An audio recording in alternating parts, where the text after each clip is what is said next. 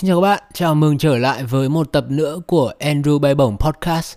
Và hôm nay chúng ta sẽ có một chủ đề, một kỹ năng rất là thú vị. Đó là làm thế nào để đọc được một cuốn sách ở mức độ khó. Làm thế nào để chúng ta đọc được một cuốn sách về một kỹ năng, một chủ đề mới mà chúng ta đang học và nghiên cứu về chủ đề này. Mình thì kể từ lúc mà mình đọc những cuốn sách về hẹn hò vào những năm đầu đại học, thì mình bắt đầu đọc rất nhiều sách về các chủ đề khác nhau, từ tâm lý cho đến startup, cho đến kỹ thuật, quay phim, edit, ánh sáng, nghệ thuật. Mình đọc khá là nhiều. Mình đọc trên iPad, mình đọc trên Kindle, mình đọc trên máy tính. Và điện thoại của mình có rất nhiều cái phần mềm để mà đọc sách khác nhau, từ iPhone cho đến Android. Những cái plugin ứng dụng đổi từ chữ thành giọng để mà mình đọc được sách bằng âm thanh trong lúc mà mình tập thể dục hoặc là mình rửa bát. Thì như Seneca, một nhà triết học thời La Mã, ông ấy cũng theo chủ nghĩa khắc kỷ, Stoicism, mà mình rất hay giới thiệu với các bạn. Quyển sách chủ nghĩa khắc kỷ là một quyển sách mình nghĩ rằng các bạn nên tìm hiểu, bởi vì trong những thời kỳ khó khăn này, chủ nghĩa khắc kỷ dạy cho chúng ta cách suy nghĩ về cuộc đời, cách đối diện với những khó khăn trong cuộc sống và cách nghĩ về bản thân mình để không đổ tội lên những thứ mà chúng ta không thể thay đổi, và thay vào đó hãy tập trung vào những điều mà chúng ta có thể thay đổi bằng chính năng lực của mình. Thì Seneca đã từng nói là bạn phải nán lại giữa một số ít những nhà tư tưởng bậc thầy và nghiên cứu những tác phẩm của họ, để những ý tưởng xuất sắc này sẽ được lưu lại trong tâm trí của bạn. Đối với mình thì đọc là một kỹ năng làm thay đổi cuộc đời mình. Mình từ một thằng kiểu thanh niên trẻ trâu ham chơi, không biết mình muốn làm gì. Hồi đấy mình muốn làm nghệ sĩ, sản xuất âm nhạc, nhưng mà sau rất nhiều cân nhắc thì mình đã nhận ra rằng mình đam mê âm nhạc nhưng mình không phải là một người nhạc sĩ giỏi. Và từ đấy mình chuyển hướng sang rất nhiều ngành nghề khác nhau, và bây giờ thì có vẻ mình đã tìm được đúng cái đam mê của mình, quay phim và làm công nghệ. Và thực ra Nanobook là một cách để mà mình muốn chia sẻ những cái mình học được, biến những điều có vẻ như là khô khan và chán, không có gì thú vị, thành những điều mà thực sự rất hữu dụng trong cuộc sống cho các bạn trẻ hơn mình. Những điều mà mình ước rằng mình đã đọc được sớm hơn khi mình còn thời cấp 3 hoặc thậm chí trẻ hơn nữa. Và đối với mình thì một quyển sách có rất nhiều những kiến thức trong đó. Bạn học được, bạn được nói chuyện với những tác giả, những người triết học gia, những người suy nghĩ, những người sáng tạo, creator nổi tiếng thế giới, bởi vì họ đã có những tác phẩm vẫn còn được thịnh hành sau khi họ qua đời. Và những người còn sống thì họ cũng đều đang có những dự án, những công trình đóng góp rất nhiều cho xã hội. Và họ được những nhà khoa học, những nhà tư tưởng nổi tiếng trên thế giới hâm mộ. Và điều đó tạo nên sự uy tín cho những tác giả và những cuốn sách của họ, để đảm bảo cho rằng bạn đọc được những thông tin chuẩn, có logic, được kiểm chứng. Và những thông tin đó sẽ làm thay đổi cuộc sống của bạn, thay đổi cách nghĩ của bạn về cuộc sống, như là bạn hay nhìn thấy trên báo đài. Và những cuốn sách thực sự là một trong những thành phần quan trọng trong việc tự học của bạn, khi bạn đang nghiên cứu một thị trường mới, một kỹ năng mới, một chủ đề mới. Mình thì cũng vẫn đang đọc những quyển sách có những kỹ năng mình học được. Hôm nay mình sẽ chia sẻ với các bạn một số kỹ năng cơ bản về chuyện speed reading, đọc nhanh, thì áp dụng trong tùy trường hợp. Nhưng mà hôm nay chúng ta sẽ nói về chuyện đọc, về những cuốn sách có những từ ngữ mới, khái niệm mới, kỹ năng mới mà chúng ta chưa từng quen biết.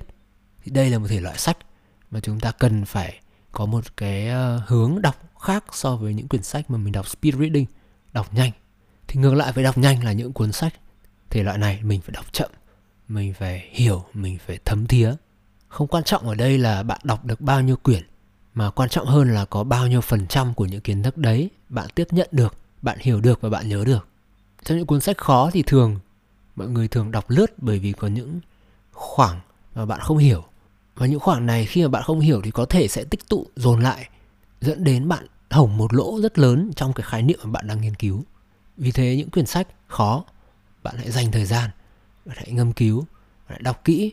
Có những cụm từ nào bạn không hiểu, hãy tìm hiểu, hãy search Google để có một góc nhìn toàn diện nhất về khái niệm mà bạn đang học. Khi mà các bạn đọc thì các bạn hãy lấy cho mình một sự tò mò về chủ đề mà bạn đang đọc. Bởi vì bạn đang đọc cuốn sách này vì một lý do nào đấy, bạn cần nó trong cuộc sống, career của mình, trong sự nghiệp của mình. Bạn cần nó để phát triển tiếp cái sản phẩm của mình. Bạn hãy nghĩ rằng bạn như một nhà khoa học, bạn đang tìm hướng giải quyết Và quyển sách này thực sự quan trọng đến mức mà bạn phải nghiên cứu từng câu từng chữ. Và khi mà bạn đọc, hãy suy nghĩ rằng quyển sách này áp dụng được cho mình như thế nào.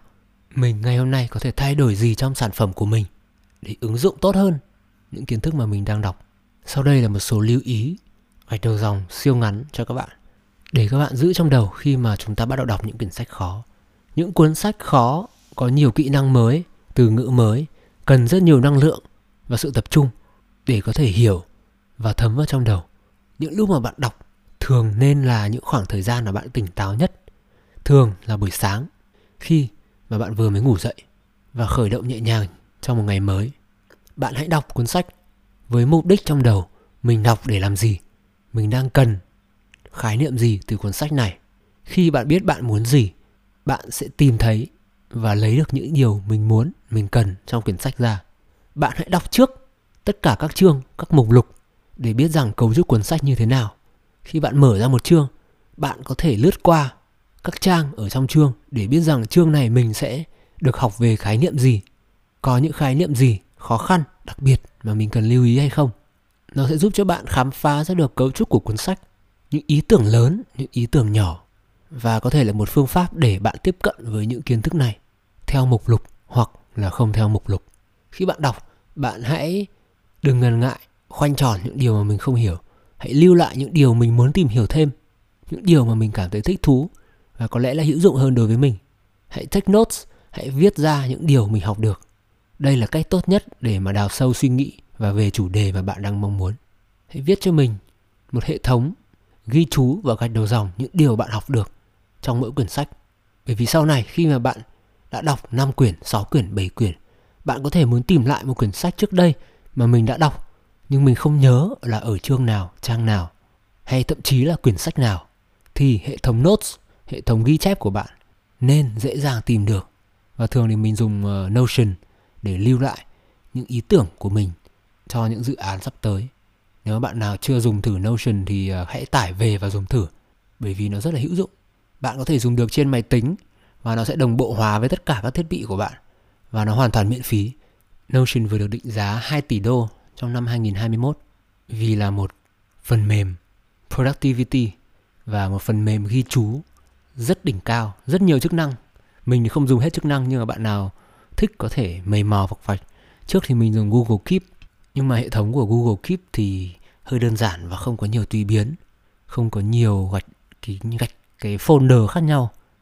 Thì vì thế mà bạn nào chưa thử app Notion thì mình rất khuyên là nên tải về thử. Tiếp theo là bạn hoàn toàn có thể đọc lại một cuốn sách mà mình đã đọc, bởi vì một cuốn sách khi bạn đọc lần đầu nó có thể có ý nghĩa này đối với bạn.